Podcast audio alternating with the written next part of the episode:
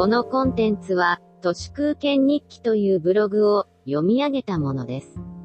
2020年11月18日水曜日。面白くもなんともない単調な作業のことを、マックジョブ、などと言いますけれど、もっと下品な言い方としては、ブルシットジョブ、などと最近では言われます。やりがいを感じないままただ口すぎのためだけに働くことや、どう考えても無駄で無意味な仕事、あるいは人の役に立つ仕事だけど、給料が驚くほど安いといった仕事ばかりになりつつあります。マックジョブが懐かしくすら感じられます。私は大学生の時に、マクドナルドでアルバイトしていましたけど、アルバイト社員のことを、クルーと呼んでいました。きっと今でもそうでしょう。クルー、つまり乗組員です。同じ船に乗る仲間というスタンスは、あったわけです。マックジョブからアマゾンジョブへ、ブルシットジョブの悪辣さがどんどん増してきていると思います。マックジョブにおいては、規律訓練的な要素がまだありました。スマイル0円などは典型的な従業員の規律を訓練するためのスローガンです。お客様を幸せにする仕事に関わっているのだという誇りが高いモラールとなるようにしようという意図が資本家にまがいなりにもあったと思います。これに対して Amazon ジョブとは環境管理型です。巨大な倉庫で秒数を数えられ、一件でも多く、そして正確に、注文された商品をピックアップするというロボットの代わりを、様々な IT ツールによって計測され管理される仕事です。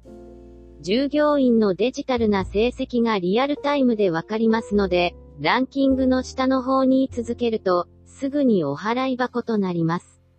アマゾンで働く価値とか意味は縮減して、ひたすらメトロノームのリズムを背後に、単調な肉体反射を繰り返すだけです。これが、リアルなデジタルトランスフォーメーションなのではないでしょうか。さらに恐ろしいのは、アマゾンジョブだって、アマゾンの戦略においては、きっと過渡期的なものなのです。注文があった瞬時に、倉庫から配送ルートに沿って自動的に在庫が動き始める、そんなシステムがそのうちに出来上がってしまうでしょう。そうなったら、今の過酷な Amazon ジョブも Amazon からなくなるかもしれません。Mac ジョブや Amazon ジョブはホワイトカラーの領域にも急速に広がっています。特にコロナ禍によってリモートワークが増えてくると出社しなくとも従業員が効率的に仕事をしているか、見える化したい企業が続出しています。残念ながら IT 企業は従業員よりも管理者の味方ですので、ありとあらゆる手を繰り出して、ホワイトカラーの仕事を Amazon ジョブに塗り替えつつあります。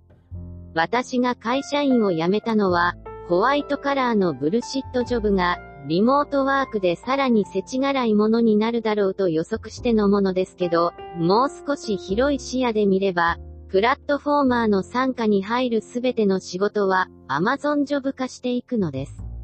そうなると、小さくてニッチなブルーオーシャンで、プラットフォーマーのお世話にならないなりわいを見つけることが、結局は自由へとつながる道なのだと思います。そのために必要なことは、戦略のレイヤーを大切にすること、仕事の価値や意味を作り出す過程において、自分よりも詳しい人に依存しないこと。そして何と言っても、固定費を極限まで抑え込み、借金や消費を極力しないことです。それはつまり、たった一人のプロジェクトをやる覚悟だろうと思います。人と人が仲間としてつながれるのは、たった一人のかっこいいプロジェクトを回せる人同士だけになっていくでしょう。ノウハウやソリューションをやたらと教えてくれくれくんは、どんな仕事でも誰からも相手にされなくなりそうです。以上、本日も最後まで誠にありがとうございました。人の行く裏に道あり花の山。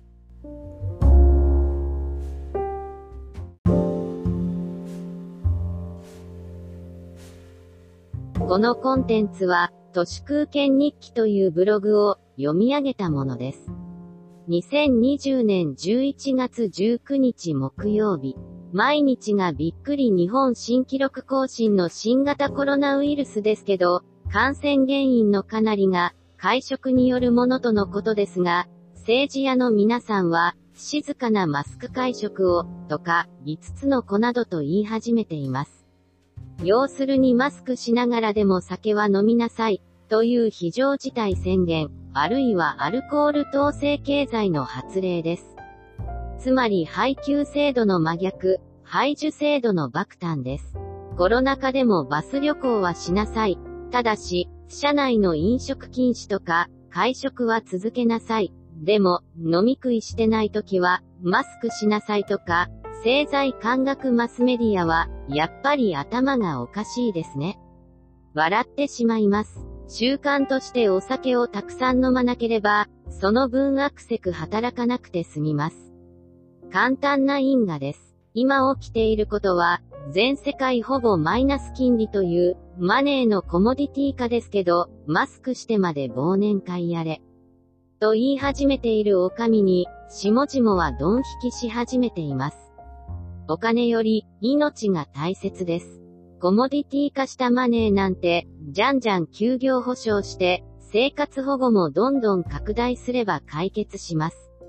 GoTo なんちゃらは、いくらお上がイケイケと言っても、下々が怖がってキャンセルが増えています。そりゃそうですね。これからますますネットで否定的な声が大きくなっていきますので、12月には GoTo なんちゃらは、とりあえずの中止になると思います。救急と生きているヘタレの動きは予測しやすいです。とにかく怒られたくない、の一心ですから。世界トレンドとしてのフロー、働くことをわざと減らす言動は、コロナ禍を通じて市民権を得ていくと思います。リーマンショック以降、すでにヨーロッパでは若者はあんまり働いていません。これは働けないというよりは、この世界が脱労働へと動いているのだと私は思います。お金への憧れや執着が急速になくなってきました。労働なんてアホらしくてやってられない、これが真実となりつつあります。昨日も書きましたが労働の多くが環境管理型のブルシットジョブになりつつあります。こんなクソみたいな労働をしなくてよいなら、お酒も別に飲まなくていいや、欲しいものもないしな、そんな感じではないかと思います。働くことができなければ死んでしまう人もいる、と言いますが、それは短絡です。働かなくても、数万円のアルバイト程度で生きていく裏技は、インターネットをくまなく探せば、結構あります。もちろん合法的なやり方です。働かないから死んでしまうのではなく、動物としての思考が停止しているから死んでしまうのです。ヨーロッパの若者は働きませんけど、その分、彼らはいい子なんです。犬や猫が働かなくても生きていけるのと少し似ています。彼らは家族を大切にします。年金暮らしの祖父母や、仕事を持っている両親に可愛がられることで、不老を勝ち得ています。コロナ禍によって、働いたら負け、の時代が、すぐそこまで来ています。働かざる者食うべからず、なんてもう古いのではないかと思います。働かなくても食っていきたい。寝ている間にもチャリンチャリン儲けたい。そのために作られているのが Google であり、Amazon だったりします。半世紀生きた、もう働きたくない、でおなじみの YouTuber のピロヤンは、働けとか、生活保護受けろとかのコメントにブチギレて、しばらく動画を上げていませんでしたけど、本日ようやっと動画アップを再開しました。いつコロナで人生折れ曲がるか、もうわかりません。働くことは、これからあんまり意味がなくなっていきますので、私は彼を、不老不死の切り込み隊長として、これからも期待しています。以上、本日も最後まで、誠にありがとうございました。人の行く裏に道あり花の山。